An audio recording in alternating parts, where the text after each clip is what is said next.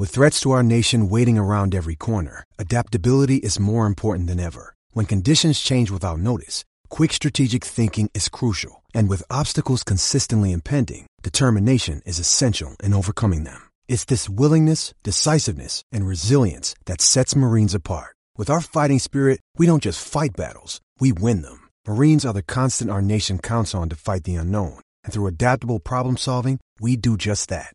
Learn more at marines.com. You're tuning into Black and White Sports on YouTube. The no holds barred truth on sports. The main event starts now. Black and White Network supporters, make sure you check out the Black and White Network merchandise store. Link in the description. Use promo code USA First, all one word. USA First, all one word. 25% off now. I'm back. Rudrance for Black and White Sports. We're going to talk about Brittney Griner. Russia came out and made some statements this morning that it looks like Biden's proposed prisoner swap is is looking quote unquote optimistic. Yikes. Just a quick quick refresher.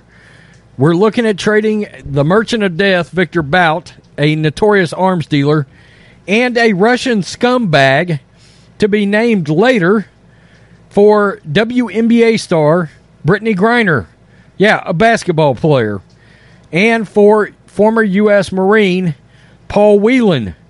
Now, there's also an American woman over there that's a teacher. And there's also another American man over there that's also a teacher.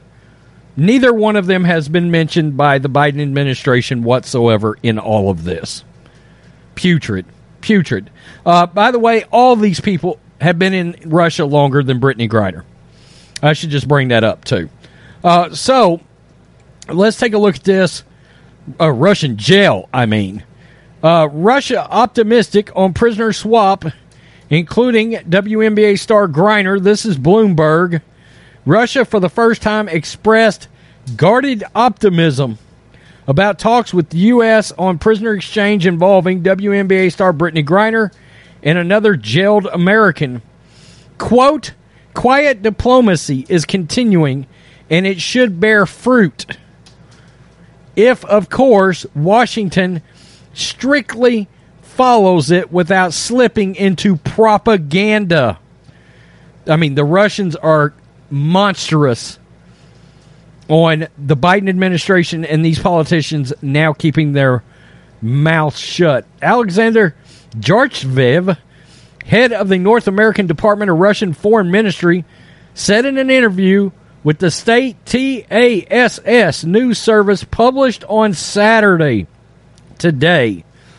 U.S. Secretary of State Antony Blinken and Russian Foreign Ministry Sergei Lavrov said earlier this month they're willing to pursue the talks a day after Moscow court sentenced Griner to nine years in prison on drug charges, President Joe Biden called Griner's punishment, quote, unacceptable, and said the White House would work tirelessly to pursue her release.